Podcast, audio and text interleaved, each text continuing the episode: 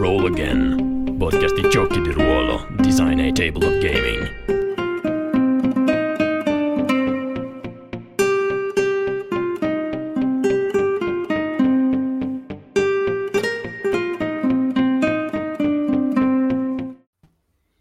Buonasera, bentornati e bentornate a Roll Again, podcast di giochi di ruolo, puntata 44, gestire una campagna. Di cosa parleremo quindi in questa puntata, Fabrizio? Grazie per l'interrogazione a sorpresa e soprattutto grazie per avermi dato la risposta nel tuo intro. Stasera parleremo di come gestire una campagna. Che è il spoiler! Spoiler? Vai? No, spoiler! Non avevamo idea di che parlare fino a 2 minuti fa e gliel'ha calata tutta a Fabrizio. Esatto. Allora, di che cosa parleremo stasera? Come gestire una campagna, quindi siamo in 4, abbiamo perlomeno giocato almeno una campagna a testa senza gli altri, perché giocare con gli altri non vale, per cui stasera vi porteremo un po' di nostre esperienze, un po' di nostre impressioni e magari qualche spunto, magari parlandovi anche di qualche gioco che abbiamo giocato, che abbiamo letto, che non abbiamo letto ma del quale parleremo lo stesso. Insomma, come al solito Roll Again sarà un'ora di improvvisazione con un tema abbastanza generico. Intendiamo però con gestire una campagna? Perché questo è cosa intendiamo? È tipo Farmville, no? Come coltivare bene gli agrumi, i limoni. No, nel senso che ci saranno tante cose all'interno della campagna, la trama, cioè il fatto che il tavolo non si spacchi perché litigano, perché il ladro si è rubato l'oggetto magico che voleva il mago, oppure c'è chi dice che il master debba gestire anche il fatto che bisogna prendere appuntamento e ordinare la pizza prima, iniziare a giocare, adesso dico cose a caso, però insomma... Che cosa includiamo nella gestione di una campagna? È una domanda a voi, ragazzi, datemi una risposta, io faccio la domanda.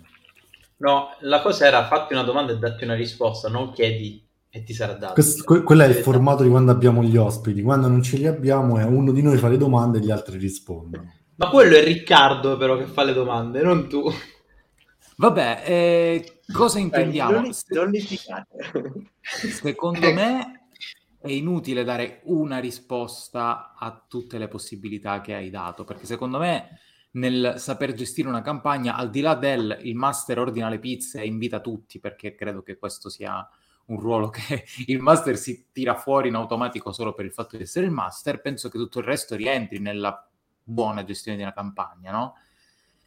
Compreso anche la battuta del player versus player.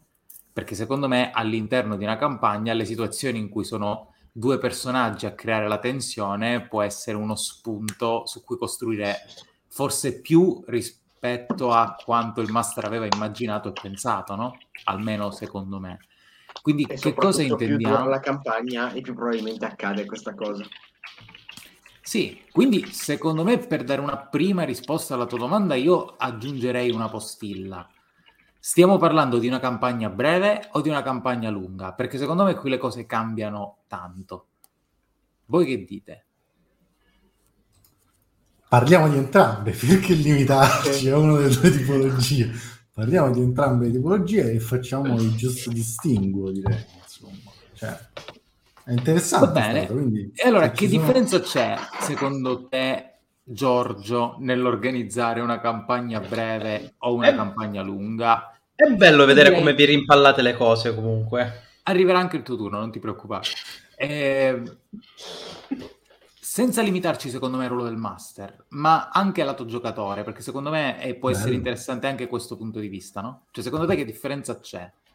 Tanto bello perché introduci una cosa che va un po' in direzione opposta di quello che dicevamo prima, cioè che le campagne non sono gestite solo dai master, ma anche ogni giocatore deve gestirsi in un certo senso la fetta sua. Incredibile. Ti dico una cosa, così un piccolo assunto che volevo dire prima. In una cosa che ho letto di Alberto, per l'appunto, c'è scritto cioè giocatori in generale, e tra i giocatori poi divide cioè chi interpreta un personaggio e chi fa il narratore. Ma è stato bellissimo in generale legge, cioè non ci sono due distinguo, poi alla fine sono tutti i giocatori, no? Sì, ma è una cosa abbastanza comune nel GDR moderno questa, il fatto che il master sia un giocatore, semplicemente che ha un ruolo leggermente diverso, quindi ci sta. Sì, diciamo che adesso posso far partire la vena polemica, la faccio partire. Vai. Ci sono dei giochi che scrivono il master è un giocatore come tutti gli altri e poi dopo però accollano 8.000 responsabilità comunque. E poi c'è un manuale a parte solo per il master. Esatto.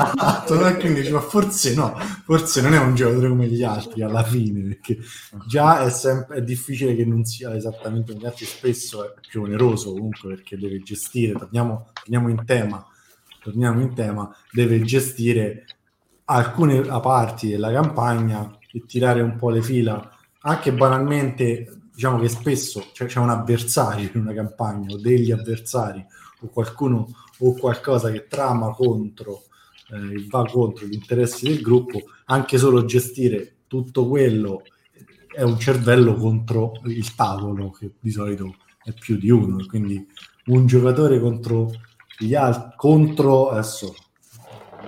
Capite in che senso intendo? Sì, no, ma è bene dire contro perché forse è il punto di partenza di tanti giochi di ruolo, quindi secondo me contro è la parola giusta.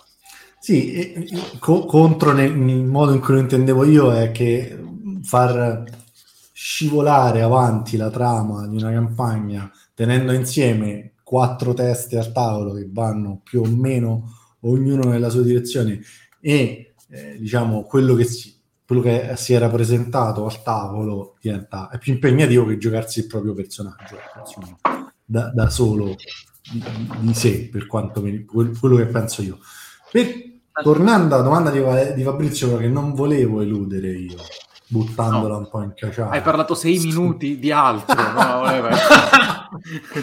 Vabbè, io direi che allora a questa domanda, visto che mi state accusando di parlare troppo, risponde Riccardo. Pulito non ha parlato prima adesso, quindi la domanda era: qual è la differenza di gestione di una campagna breve e una campagna lunga? Allora, io realmente non ho mai visto grosse differenze tra le due cose. Per me le due tipologie dipende tutto da come viene gestito, e faccio una premessa: io ho cambiato molto il mio modo di gestire una campagna negli anni. Quando giocavo col mio gruppo storico, quando dovevo creare una campagna, io avevo un'idea di massima e dove volevo andare a parare, e poi, soprattutto quando giocavamo D&D, ogni sessione mi preparavo, tipo aprivo il manuale dei mostri e decidevo che cosa succedeva in quella sessione. E poi c'era una trama di fondo che pian piano si formava, legando un po' il tutto. Ovviamente è una cosa che funzionava bene quando avevo un sacco di tempo e niente da fare, e ho visto poi negli anni come invece questo non funziona più, soprattutto cambiando gruppo di gioco. Vi racconto un piccolo aneddoto: la più grande litigata che ho fatto con mia moglie, quando ancora era la mia fidanzata, è stata per una sessione di gioco di ruolo, perché io avevamo iniziato questa cosa e avevo detto giochiamo un modern futuristico, e tipo nella terza sessione sono stati rapiti dagli alieni e sono finiti in un'altra galassia. Ecco, lei non voleva giocare una roba futuristica, quindi abbiamo litigato di brutto. Per fortuna poi mi ha sposato lo stesso, però questo poi mi ha fatto capire una cosa: che io non stavo giocando con loro, stavo raccontandogli la mia storia, e questo mi ha cambiato molto il modo di approcciarmi poi per creare una campagna, perché ho pensato di fare poi delle cose molto più collaborative, cercando poi sistemi che poi mi aiutassero in questo. Ovviamente in D&D è più difficile fare una collaborazione con i giocatori, anche se all'epoca io ci avevo provato chiedendo il background a tutti, cercando di ricamarci sopra, ma poi D&D, quindi va un po' dove vuole. E come dicevo, invece adesso sto cercando la mia organizzazione più sul crearmi una specie di canovaccio già di quello che succederà, e poi di sessione in sessione cercare di farlo un po' più approfondito, cioè non arrivare a scrivere proprio la sessione in sé, ma un qualcosa di più, poi seguendo anche quello che succede e le scelte dei giocatori. Bene, Valerio, vuoi dirci la tua, visto che stai scrivendo come un pazzo e mi stai distraendo tantissimo, quindi parla così non scrivi.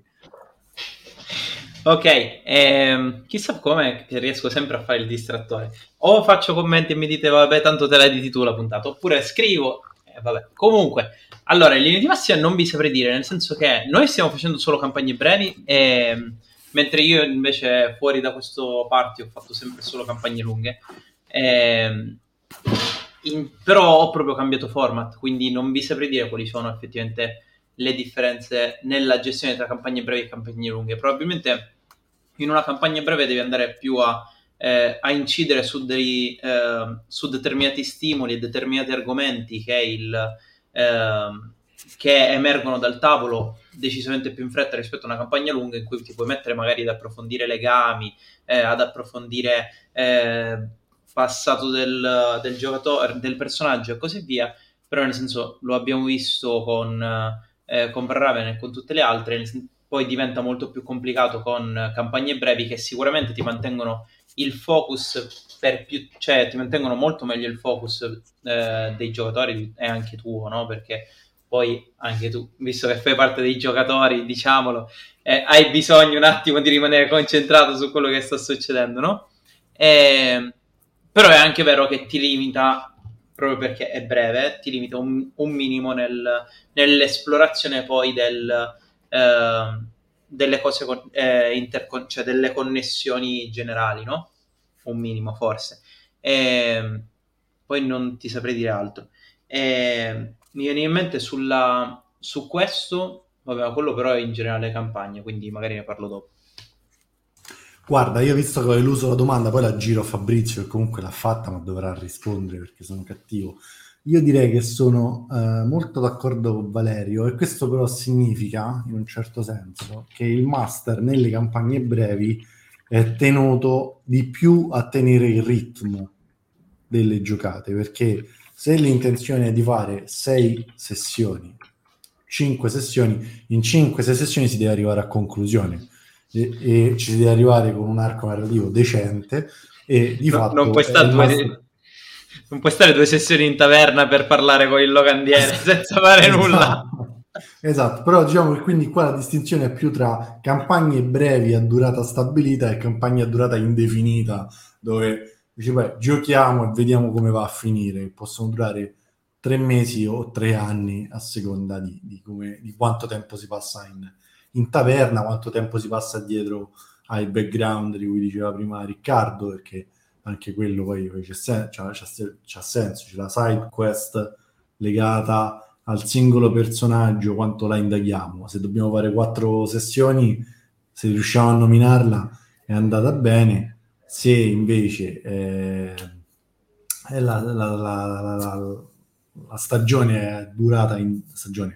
campagna è durata indefinita, ci si può divertire di più. Fabrizio, nel frattempo, pur di eludere la domanda, ha staccato tutto proprio. Ha staccato proprio la luce di tutto il condominio. Ha detto, esatto. Basta, Modena deve andare al buio. Esatto, pur di non rispondere. Guarda che è forte. Tu la prossima volta non lo devi dire che deve rispondere lui dopo. Vabbè, che dicevo, lui non si prepara, invece. E sulla preparazione, che prima aveva menzionato Riccardo, io l'approccio che avrò nel prossimo futuro, in una campagna che giocheremo tra noi, Fabrizio ha escluso quelle che abbiamo giocato, ma non quelle che spoiler! Quindi, no, che sta avendo adesso, l'idea che ho avuto è stata quella in realtà di preparare quello che è il fondo. No, è prepararmi, diciamo neanche troppo, ma insomma avere delle idee sullo sfondo, su quello che sta accadendo nell'ambientazione. Poi dove andranno i giocatori e quello che faranno i giocatori all'interno, i personaggi all'interno dell'ambientazione, sarà più facile, immagino, da improvvisare o preparare, perché comunque c'è uno scenario di sfondo che si sta muovendo. Peraltro è quello che leggevo, ma dico questo, lo stavo per dire prima, indipendentemente secondo me dalla campagna breve o lunga, è quello che leggevo in tanti giochi, Not The End, Varraven, eccetera, dove suggeriscono principalmente di delineare quelli che possono essere i personaggi e le agende dei personaggi, cioè dei personaggi non giocanti, eventuali pericoli che ci potrebbero essere, una regione, cioè la regione dove stiamo giocando, in modo che poi effettivamente puoi andare lì direttamente sullo stimolo del tavolo e non andarti a scrivere un canovaccio, anzi un copione vero e proprio, che tanto alla fine alla prima riga va in vacca, perché tanto i giocatori fanno un'altra cosa, quindi. Fabrizio, vai, la tua risposta. Differenza di gestione tra... Vai. Io anticipo che metà della tua risposta me la sono persa perché ho avuto un calo di luce a casa che mi ha buttato fuori. Calo di luce. E nel frattempo sono riuscito a rientrare. Per cui dico che sono anch'io d'accordo con la prima parte della risposta di Giorgio. Non mi assumo responsabilità sulla seconda parte perché non ho idea di cosa abbia detto. Allora, e mi accodo a quello che stava dicendo Valerio adesso, nel senso che secondo me la principale differenza che c'è, almeno da un punto di vista di ideare quello che potrebbe succedere, non tanto quello che potrebbe succedere, ma quello che si andrà a giocare in una campagna breve rispetto alla campagna lunga, è che inevitabilmente, voi o non voi, in una campagna con la data di scadenza, tra virgolette, bisogna necessariamente pensare a quello che potrebbe essere un epilogo. E per epilogo non intendo dire scrivere un finale, così, ma intendo dire bisogna fare i conti col fatto che stiamo giocando qualcosa che avrà una fine da qui a tot giocate, cosa che non succede nelle campagne lunghe, o meglio, cosa che nelle campagne lunghe ad un certo punto succede, ma è più una cosa naturale che un limite di tempo. Quindi secondo me è scritto campagne... vai, dimmi. Conosco chi ha scritto campagne lunghe dal finale per poi partire. Vabbè, male. Detto questo, secondo me il discorso del mantenere alto il ritmo, io l'ho sempre vista un po' all'opposto. Cioè, non è tanto il mantenere alto il ritmo nella campagna breve, quanto più il sapersi prendere un attimo di respiro nelle campagne lunghe. Cioè, secondo me, il grosso vantaggio che ha una campagna lunga rispetto alla campagna breve è che si può fare un cambio di scala e quindi ci saranno delle sessioni in cui il zoom sarà molto vicino ai personaggi, dove, come diceva Valerio, si gioca 2 sessioni in locanda perché magari è importante capire perché il personaggio di Giorgio sta stando dietro alla locandiera e magari per quella campagna è importante, cosa che nella campagna breve sarebbe molto bello da approfondire, ma che deve finire in una scena. Cioè, secondo me, la cosa bella della campagna lunga è questa, poter variare lo zoom della telecamera tra il personaggio, la compagnia, il mondo di gioco. Nella campagna breve questa cosa deve essere un attimino più sbrigativa. Ci tengo a dire una cosa, però, che secondo me nella campagna breve... Cioè, o meglio, mi riallaccio a quello che diceva Giorgio quando diceva nella campagna lunga hai tempo di approfondire i legami, hai tempo di approfondire queste cose qui. Forse nella campagna breve, essendo una cosa più accelerata, se si punta su quelle 3 cose, che siano legami dei personaggi con i personaggi non giocanti, legami tra di loro dei personaggi e ipotetico scopo comune, la campagna si scrive da sola. Quindi forse nella campagna breve non hai tempo per esplorarli, ma se punti su quelli la preparazione uguale a 0. Cioè, prepari giusto il mondo di gioco dove i personaggi andranno un attimino ad interagire, ma poi finisce là. C'è anche il discorso del finale. Secondo me si costruisce da solo. Ecco, questo è il senso. E più o meno questa è la mia esperienza. Nel senso, giusto una nota in più che mi sento di dare, che è la mia esperienza che riporto sempre e che spero un giorno di poter trovare anche in un manuale scritto da qualche parte, è che secondo me il segreto per far funzionare la campagna lunga è l'alternanza del master. E per campagna lunga io intendo campagna lunghissima. Una delle campagne più lunghe che abbia mai giocato era organizzata con 4 giocatori, 3 dei quali erano master. Il che vuol dire che il mio arco narrativo a un certo punto è arrivato a una conclusione, che è la conclusione di un arco narrativo, non della campagna. L'arco narrativo del master successivo inizia esattamente dove è finito il mio. Questa ciclicità aumenta tantissimo la longevità della campagna e secondo me, in base alla mia esperienza anche della compagnia, perché il personaggio, il giocatore che si troverà a fare il master, lo farà per un tempo limitato e poi sarà un giocatore come gli altri. E per giocatore come gli altri intendo dire con una scheda con un proprio personaggio. E questa cosa, secondo me, aumenta di molto la longevità delle campagne lunghe, dove spesso capita che a un certo punto il master si scoccia, vuole giocare, vuole cambiare gioco, i giocatori tendono verso una direzione che magari il master non aveva previsto e quindi un momento di calo. Insomma, nelle campagne lunghe questi problemi ci sono. Problemi, tra virgolette, poi.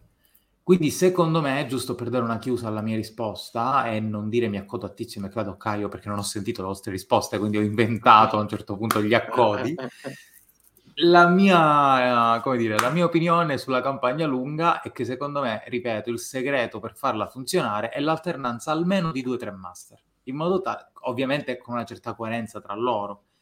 Chiaro, se io introduco un personaggio non giocante e ti dico, per favore, nel tuo arco narrativo escludilo perché ho già un piano per lui nel secondo atto del mio arco narrativo, sarebbe bello che il secondo master non lo uccidesse alla seconda sua sessione. Diciamo, il senso è un po' quello.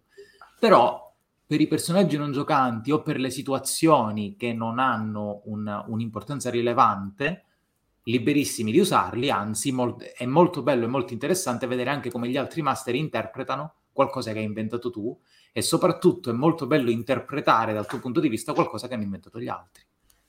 Quindi, fine. Figo, bello, sarà bello vedere il manuale che scriverai quando uscirà. Sì, come no. Allora, chissà se prima o poi riusciremo a fare questa cosa dell'alternanza dei master. Comunque spoiler! Oggi è malandrino comunque Giorgio, eh? Va bene, quindi detto questo, qualcuno vuole aggiungere qualcosa sull'argomento? Lato giocatore, qualcuno vuole suggerirci come si prepara ad una campagna quando sa di essere solo il giocatore? Io volevo buttare lì un'altra cosa, invece abbiamo parlato della fine della campagna, di come gestire la conclusione dell'arco narrativo, non abbiamo parlato dell'inizio. Cioè, come iniziare la campagna. E qua secondo me c'è una differenza, ci possono essere differenze sostanziali tra campagne a durata indefinita e brevi.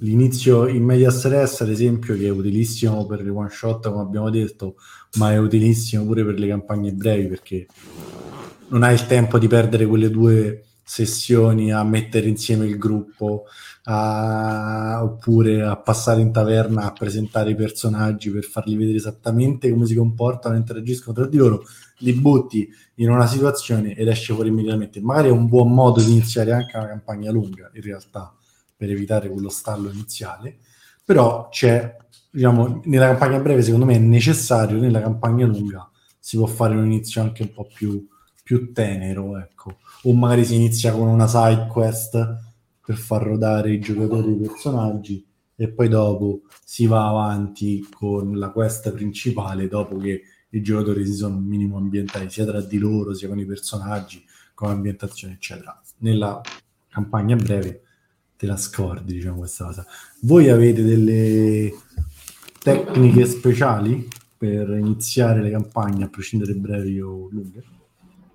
Allora, io mi piace molto l'inizio in media stress, come dicevi tu, e l'ho utilizzato sia in campagne brevi che in campagne lunghe, perché effettivamente ti dà già una scena che sta andando, quindi soprattutto magari se è una scena o concitata o comunque di combattimento, e in questo modo capisci già come poi interagiscono i vari personaggi tra di loro, e questo magari ti porta poi già ad andare avanti con la trama dando per scontato quello che è successo prima. Come siamo arrivati a questo punto lo dai per scontato, o magari viene poi raccontato dai personaggi dopo.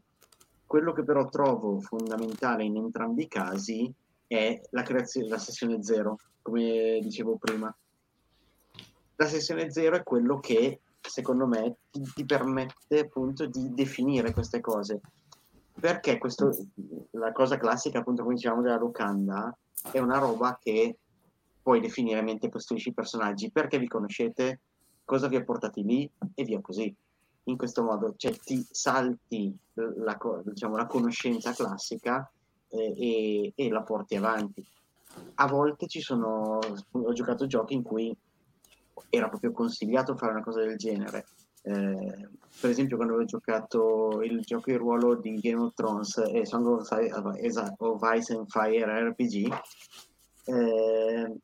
lì dovevi creare la casata in cui i personaggi giocavano, quindi per forza di cosa dovevi già capire chi erano e come interagivano tra di loro, quindi chi erano i vari nobili, quindi come erano imparentati tra di loro, o diciamo, i sottoposti e via così. Questo permetteva già di avere un qualcosa di base su cui far partire il tutto.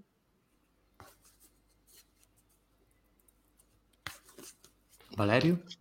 Aggiungo, allora, a me piace, vabbè, lasciamo perdere la sessione zero che da quando l'ho scoperta è top, però a me piacciono i flash forward, quindi iniziare da un punto e poi andare indietro, cioè nel senso darti una scena e poi giocare il come siamo arrivati lì, lo abbiamo visto in Varraven, ma in generale è una cosa che mi piace perché mi piace un attimo.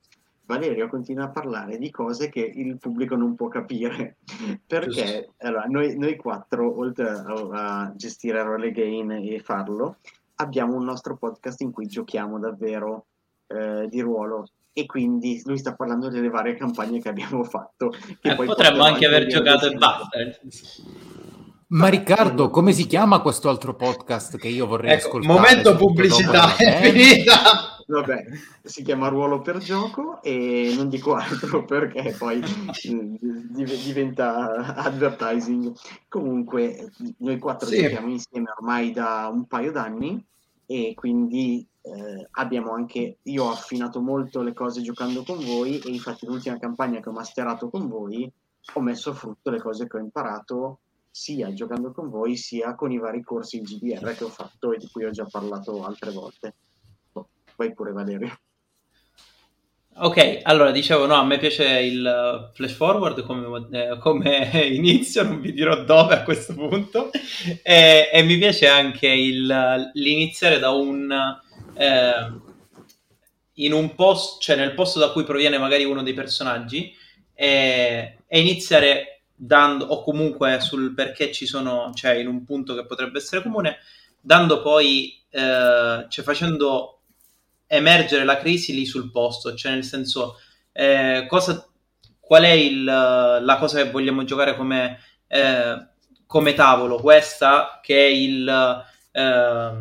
il signore del posto ha deciso che deve stravolgere tutto e triplicare le tasse e le persone si rivolteranno, ok, allora sul posto magari parte la rivoluzione, oppure sul posto arriva proprio l'esattore delle tasse, spacca tutto e dice datemi immediatamente tutti i soldi che avete.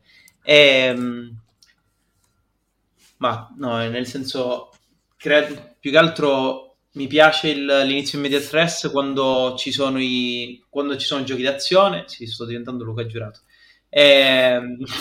Mi piacciono quando ci sono i giochi d'azione o altro, però in generale dico questi sono i tre metodi che utilizzo, escludendo quello a cui ho giocato vi trovate tutti quanti nella taverna e venite ingaggiati per fare questo, però nel senso che ci ho solo giocato, non ho fatto corsi, non ho fatto così che cosa, quindi prendetela esattamente come un vabbè questo ci ha giocato, non è il guru di niente.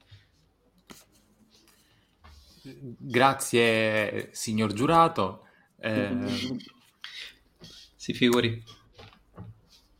Allora, io segnalo a Giorgio che purtroppo non lo sentiamo più, per cui se stava parlando poco importa. Però sì, direi che l'inizio in media stress per le campagne brevi non dico che sia obbligatorio, però io lo trovo molto funzionale. Però io, giusto per rispondere anch'io alla domanda... a me l'inizio della campagna piace, al di là della sessione zero, perché sì, è fondamentale, nel senso che io prima di scoprire il meraviglioso mondo del Monadeco ho giocato per gli ultimi anni a Fate, che ti obbliga a fare una sessione zero anche bella approfondita, no? Quindi diciamo che la sessione zero per me è abbastanza obbligatoria, e ci tengo soprattutto tanto. Però l'inizio della campagna, sull'inizio della campagna a me piace fare del metagame, nel senso, se sto giocando con un mio gruppo di amici, che so che tra loro si conosce, sto giocando con voi tre, che so che sapete come giocano gli altri, bene o male, vi conoscete bene al tavolo di gioco, vi conoscete anche al di fuori, ci sono degli inside joke che voi non vuoi nella campagna porti, a quel punto a me piace, indipendentemente che l'inizio sia in media stress o no, creare un inizio con dei personaggi che tra di loro hanno già una loro confidenza, perché è una cosa che secondo me viene molto facile se al tavolo di gioco si è fra amici. Inverso, se si è fra sconosciuti, secondo me far conoscere i personaggi a inizio campagna, o comunque fra persone che si conoscono poco, è un bel modo per rompere il ghiaccio, per sedersi, iniziare e poi tentare, diciamo, l'approccio al gioco, perché potrebbero crearsi delle dinamiche interessanti proprio nella presentazione dei propri personaggi. Però questo penso che varia molto da gioco a gioco, da tavolo a tavolo e da situazione a situazione. Cioè io mi sono trovato spesso anche in fiere, mi sono trovato alcune volte in fiere a giocare anche one shot con persone che vedevo per la prima volta. È chiaro che se mi dicono il tuo personaggio e il suo sono Stalio e Olio, io ci metto un attimo a prendere confidenza con quell'altro, perché per quanto il mio personaggio possa essere il suo compare, la persona che ho di fianco per me è uno sconosciuto. È chiaro che quando ci alzeremo dal tavolo saremo, tra virgolette, tutti amici, perché il gioco di ruolo questo è. Però se io a quella persona non la conosco, per come sono di carattere mi viene difficile interpretare un personaggio che sia molto, molto, molto legato a lui. Quindi diciamo che a me piace fare del metagame da questo punto di vista. È chiaro che la sessione zero aiuta a sbrogliare la matassa, perché se in sessione zero si viene a creare una bella dinamica, è chiaro che poi tutto questo castello di carte crolla, nel senso che dipende molto. Per dare un ultimo punto, credo che lo facciamo tutti, ma penso che sia anche inutile dirlo, ma giusto per dirlo, l'inizio della campagna è il classico, per quanto mi riguarda, è il classico inizio del cammino all'eroe. Per me, che sia una campagna breve o che sia una campagna lunga, all'inizio il personaggio deve essere nel suo habitat naturale, nella sua vita quotidiana. E spesso e volentieri, quando la mia telecamera da master si punta su un personaggio per la prima volta, chiedo al giocatore che cosa sta succedendo, proprio perché è bello che il giocatore introduca per la prima volta in campagna il proprio personaggio e poi da lì si costruisce, no? Questo era giusto per dare un'ultima nota. E quindi adesso il giro si chiude. Dacci una risposta, tu che hai posto la domanda, ora che hai sentito suggerimenti di tre persone.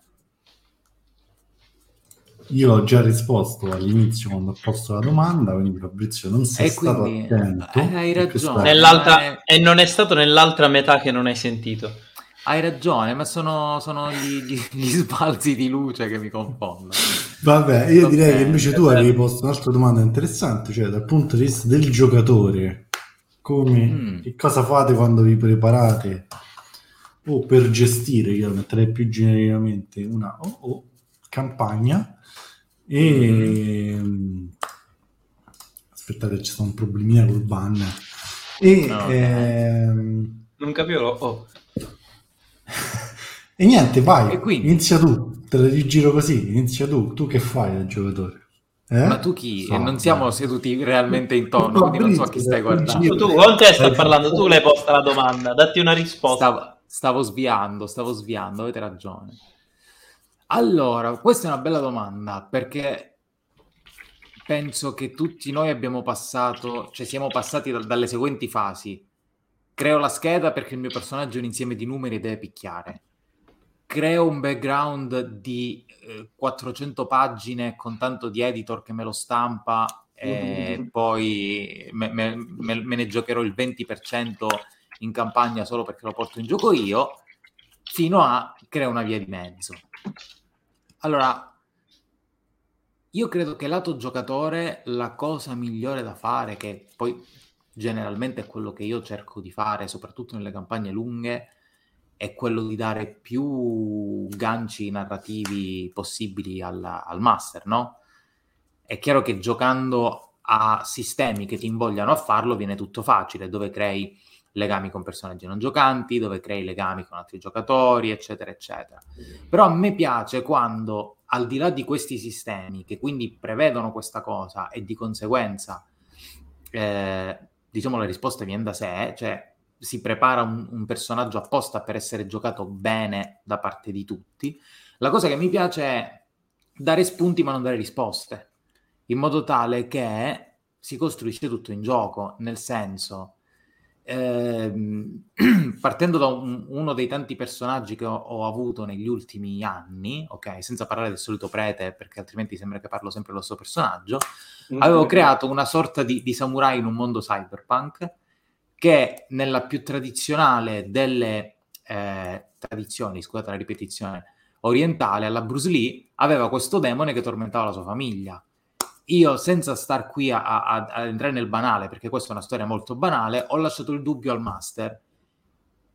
Il demone è amico o nemico? Cioè, sono io l'assassino, o meglio, è la mia famiglia, la famiglia assassina, o sono le altre? In modo tale che questa cosa potesse creare uno spunto al master per costruire qualcosa intorno al mio personaggio. Se al tavolo di gioco siamo in 4 e una piccolezza banale come questa la fanno in 4, è chiaro che si vengono già a creare degli spunti interessanti per costruire la campagna, no? Quindi io, lato giocatore, ad oggi mi sentirei di dire questo. Cioè, io preparo poco e quel poco che preparo deve essere funzionale a far sì che io possa giocare, ma soprattutto non deve avere delle risposte certe, in modo tale che poi in gioco le risposte emergono, no? Cioè, il senso è un po' quello. Spero di aver dato una risposta sensata. Alla tua domanda. Alla mia domanda, sì. Poi, non so se c'era dell'altro da dire, ma lascerei la parola. Io voglio soltanto dire che sono un giocatore molto più immaturo e quindi in realtà io vado in hype, o per usare un regionalismo mi ingarello con l'idea del personaggio che mi viene in mente, e quindi poi dopo so cavoli del master, perciò, fate scherzi. Diciamo, questo mi rendo conto che è una tendenza che ci ho avuto sicuramente in passato e ci ho ancora, non so, parzialmente positiva, perché vuol dire che mi appassiona quello a cui sto giocando, ma c'ha dei lati negativi di cui mi rendo conto, cioè che diventa poi dopo diventano le aspettative di quello che accadrà all'interno del giocato, che spesso, molto spesso, non coincidono con quello che uno si è immaginato, diciamo, mentre crea il personaggio. A volte superano le aspettative, molto spesso superano le aspettative e vanno in direzioni inaspettate, e quello è il bello di giocare con altre persone e non da solo.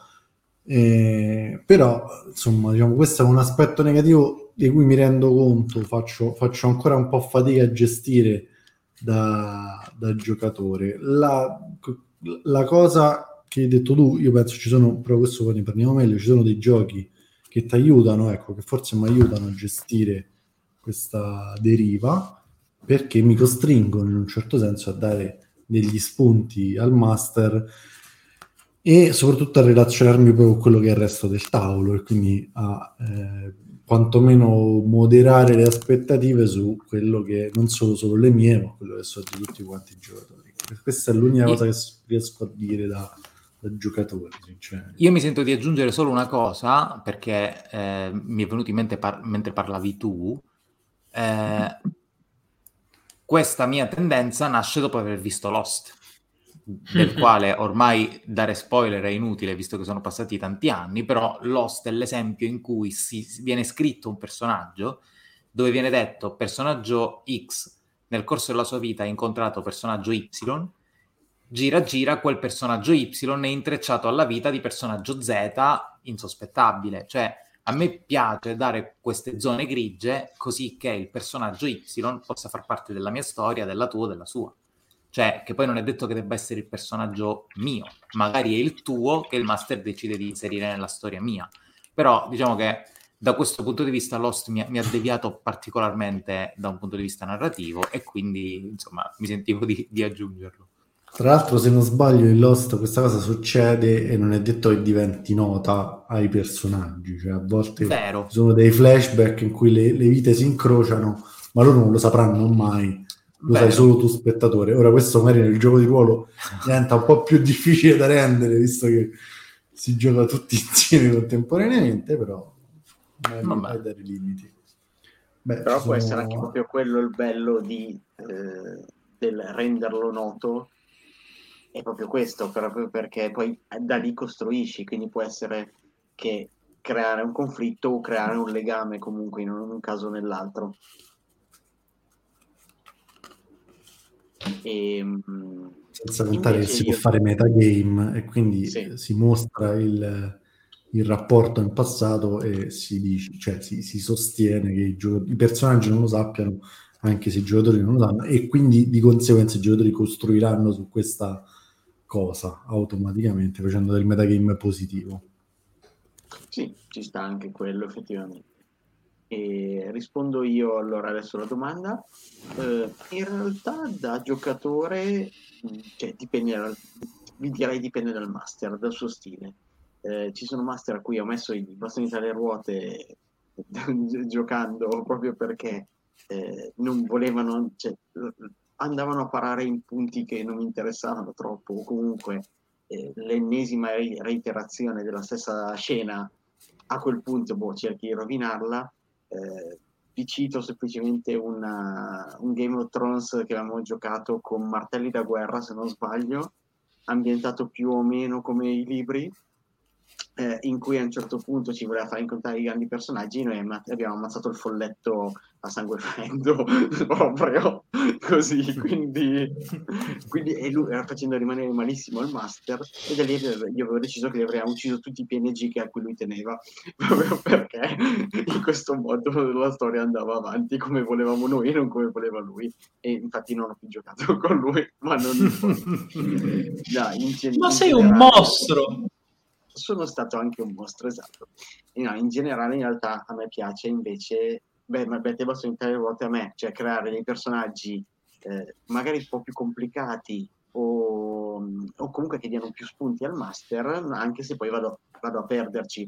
Cioè, in una campagna di D&D a Eberron un mio personaggio è morto 3 volte perché avevo deciso di fare un personaggio che costruito con background, quindi con varie classi, combinazioni, che è completamente inutile rispetto a fare il classico power player. Infatti è morto 3 volte, la 3ª volta è definitiva, però mi ha divertito giocarlo e ha dato un sacco di spunti al master anche quello, tipo appunto per riportarmi in vita è stata un'avventura o comunque una serie di sessioni e via così.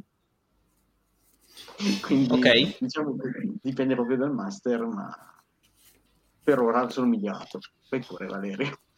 Mi aggancio dicendo una stupidaggine, ma nel senso quello che di solito piace fare a me, almeno nell'ultimo periodo. E non sarebbe la prima. No, ma io dico solo stupidaggini, infatti. No, aspetta che poi mi fanno causa. Stanno nuovamente uccidendo qualcuno fuori da casa mia, ma forse con le finestre chiuse oggi non lo sentite. Lo sentite, vero? Vabbè, è stato bello.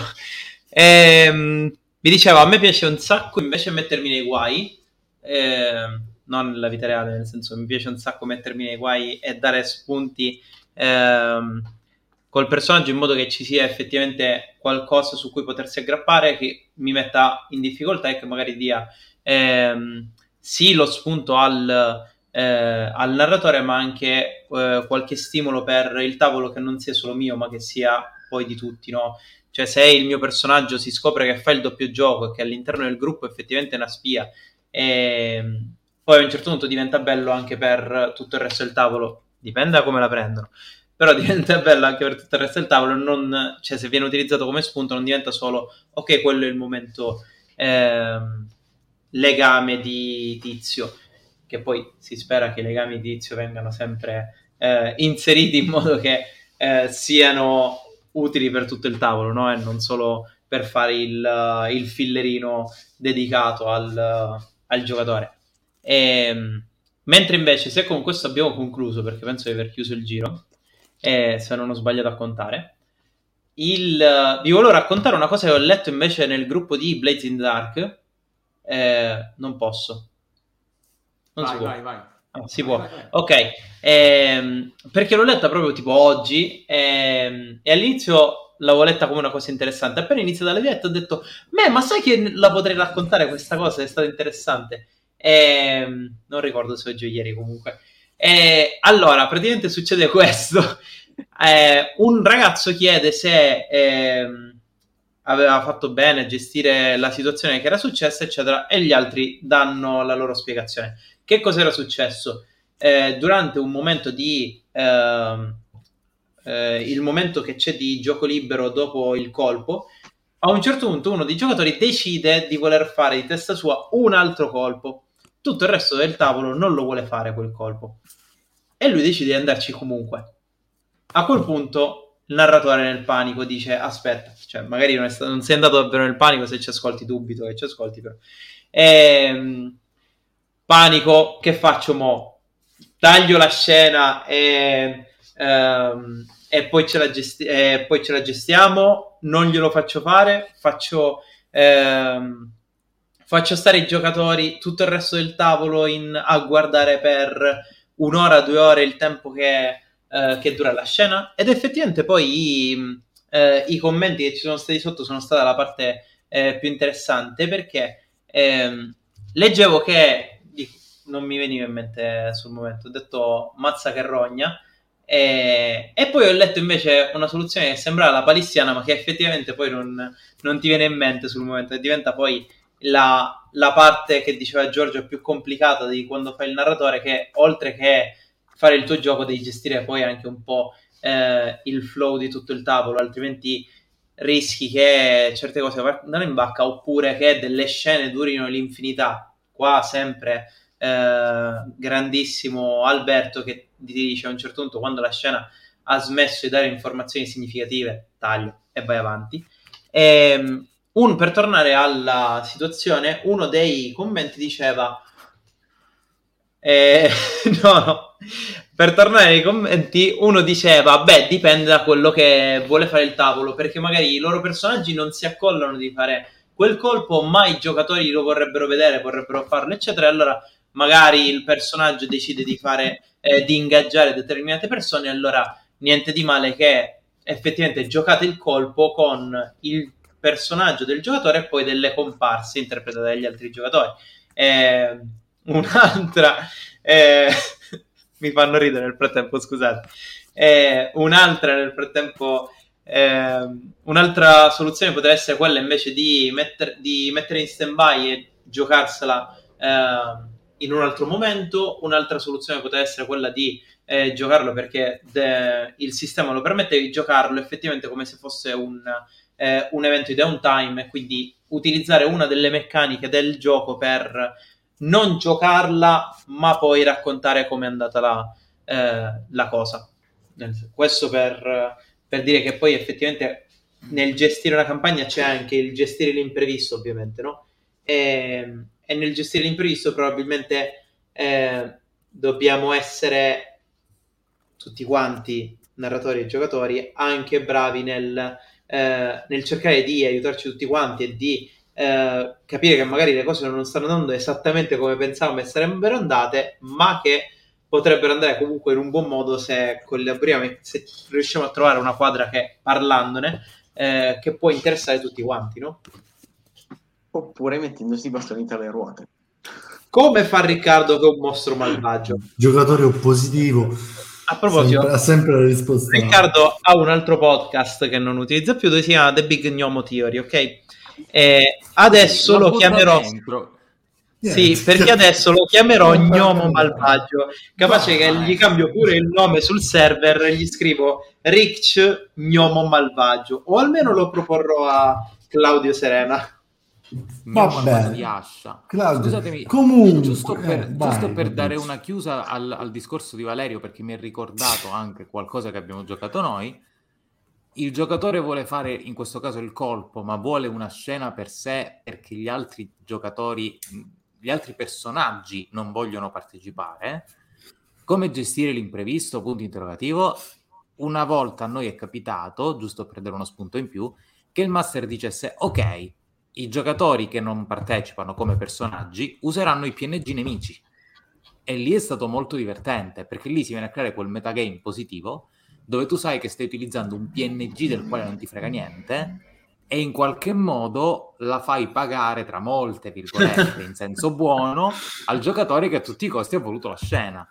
È un modo per ridere su qualcosa che potrebbe teoricamente creare tensione invece.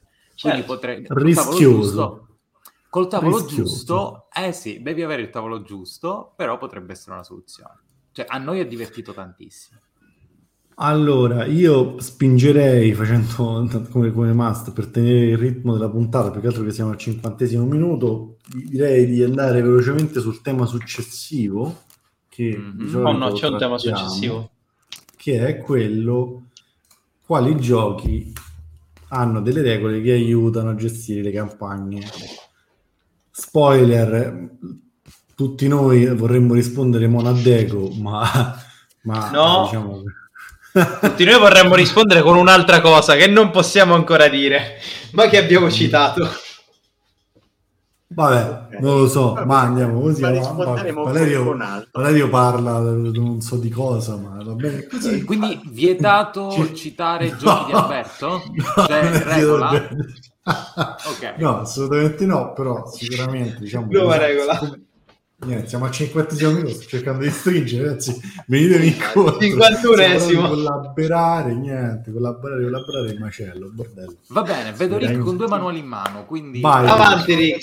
È solo uno. Allora, questo è un gioco, ARC, che abbiamo provato insieme con io, Valerio e Fabrizio a Modena. È un gioco apocalittico, anzi pre-apocalittico, che tende all'apocalittico, in cui i vari personaggi dovranno affrontare i segni dell'apocalisse per evitare che avvenga. In sessione 0 viene generato sia i segni sia il tipo di apocalisse che verranno fatti. Diciamo un gioco abbastanza generico, più magari improntato su una nota più fantasy, ma comunque così. Interessante la sua gestione perché tu, gruppo, decidi quanto durerà la campagna in termini di tempo a grandi linee, perché ogni tot tempo tu praticamente fai avanzare un segnalino che porta verso l'apocalisse, che può essere maggiorato dai segni che non hai ancora risolto.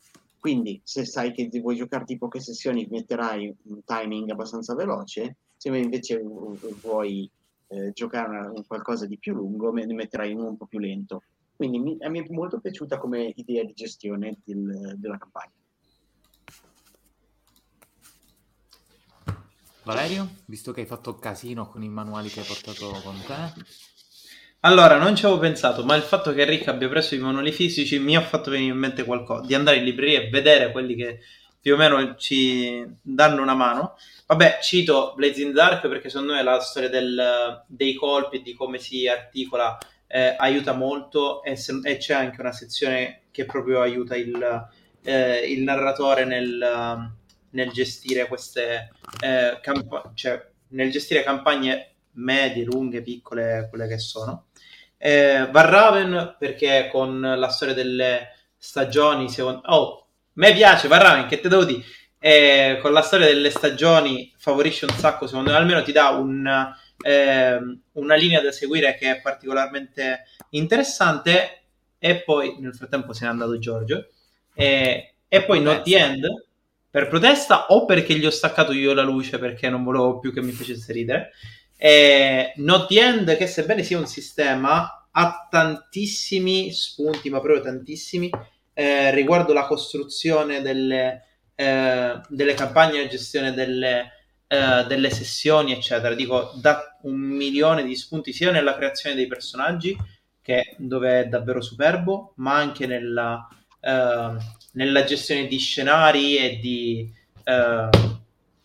di sessioni varie. Va bene, quindi in attesa che Giorgio torni vado io, e io oggi vi faccio vedere un gioco del quale sicuramente ho già parlato in altri episodi, ma siccome non me lo ricordo ve lo ripropongo, cioè i Trasbi, che fondamentalmente alla prima lettura è un gioco che dà tanto per giocare campagne brevi, ma ad una seconda lettura secondo me ha dentro tutti gli spunti necessari, se non necessariamente da giocare in questo gioco, ma secondo me gli spunti necessari che un master dovrebbe preparare per la propria campagna a lungo termine, cioè massimo potere narrativo ai giocatori. In questo gioco è previsto una serie di imprevisti dove i giocatori decidono a un certo punto di avere potere narrativo anche casuale, e qualsiasi cosa viene deciso deve essere accettato al tavolo di gioco, quindi imprevedibilità.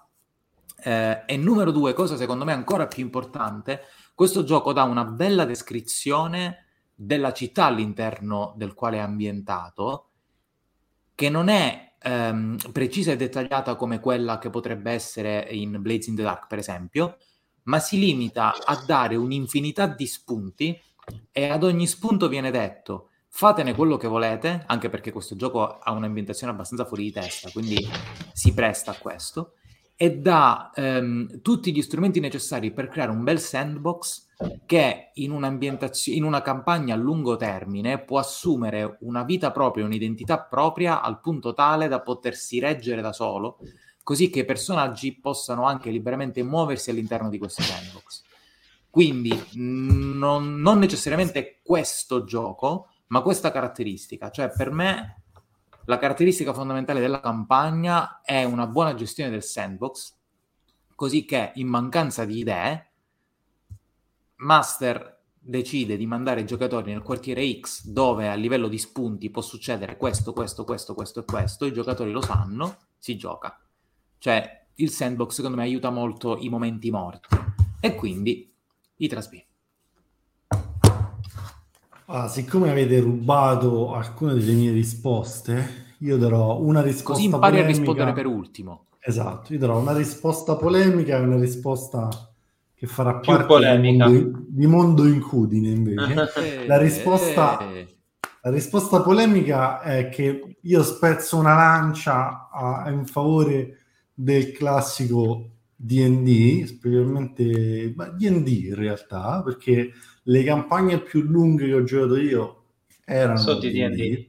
Esatto, saranno stati anche un paio di casi molto bravi master a tenere e a tirare le fila, ma da un punto di vista meccanico secondo me è uno di quei giochi che diciamo c'è una crescita meccanica stabilita e che permette in un certo senso al master di sapere già che ci sarà quella crescita, ci sarà una crescita di potere, che quindi la narrazione va in una certa specifica direzione e bisogna poi dopo vedere se questa è adatta o meno al tipo di gioco che si vuole avere al tavolo. Però fatto sta che io ho giocato dal livello 1 al livello 27 con il manuale dei livelli epici nella 3.5 e mi sono divertito parecchietto, era diventato ovviamente un tipo di gioco da ragioniere.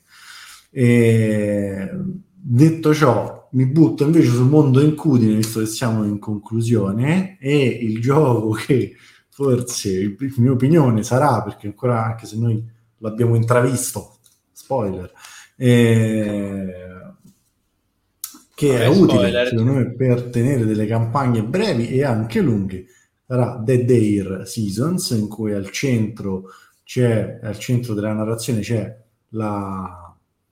la comunità di cui fanno parte tutti i personaggi, e l'elemento della comunità è sicuramente un elemento strautile per non solo tenere insieme il gruppo, ma anche avere una narrazione che potrebbe anche permettere ai giocatori di cambiare personaggi senza dover fare un'introduzione di un personaggio a caso, venuto dal nulla, ma che invece ha seguito la narrazione magari come PNG secondario, o magari viene anche inventato dal nulla, però che fa parte della stessa comunità e quindi ha più o meno ha già condiviso qualcosa con i personaggi degli altri giocatori senza forzature, diciamo, perché c'è una comunità. Poi c'è tutta la storia della comunità e il tempo che passa più o meno velocemente, quindi anche questo potrebbe aiutare a far accadere cose a distanza di tanto tempo, ma a livello di gioco, ma nel tempo reale in maniera breve, e quindi aiutare le campagne sia brevi che lunghe, direi forse. Questo fa parte di Mondo Incudine perché è uscito il Kickstarter di Dead Air Seasons, che sarà su BackerKit Crowdfunding. Siamo riusciti a non dire l'altro nome, incredibile. Prossimamente sarà sul Kickstarter di BackerKit. Prossimamente io penso scaricate che sia il Kickstarter per sapere quando, fondamentalmente. No, non solo per sapere quando, perché se vi segnate ci sarà anche il regalo, non mi ricordo bene cosa, ma la campagna che prosegue l'avventura del Kickstarter. Va bene, quindi in ogni caso scaricate il Kickstarter per saperne di più ed avere un regalo. così. Esatto, quindi cioè nel senso andate e fatelo subito, perché è roba, no? Buona. Sì. E non so, c'è altro da dire su Mondo Incudine? Sì, che stanno... Vai, se vuoi dirlo tu. No, vai. Che l'altro gioco che non abbiamo nominato oggi, ma che, senza dare spoiler alcuno, insegna come scrivere una campagna, e su questo non dico altro perché penso che sia il migliore esempio di come debba essere scritta una campagna, ovvero Broken Tales. Siamo illimitati tutto il resto del parco autori mondiale. No, non è che parlare bene di uno vuol dire parlare male degli altri, però in ogni caso... Broken Tales è in preparazione per essere spedito. C'è chi dice che si lavora per creare dei pacchi a prova di corrieri pazzi, cani in andaggi, intemperie, tempesta, temporali, fulmini e saette. E quindi, dato che c'è questa lunga preparazione, molto probabilmente le spedizioni partiranno con un leggerissimo ritardo, ma abbiate fede perché i pacchi sono quasi pronti e soprattutto sono a prova di bomba, quindi il gioco vi arriverà bello come era nei mock-up, mettiamola così. E soprattutto leggetelo perché lì è scritto bene e ci insegna come si scrive una campagna. Questa volta citiamolo Alberto e diciamo bravo Alberto. Fine. Bene. Vai Rick. Direi che siamo in conclusione. Grazie per averci ascoltato qui su Roll Again, puntata 44. Se avete idee, suggerimenti, scriveteci e noi vi risponderemo. E direi alla prossima puntata. Ciao a tutti. Ciao.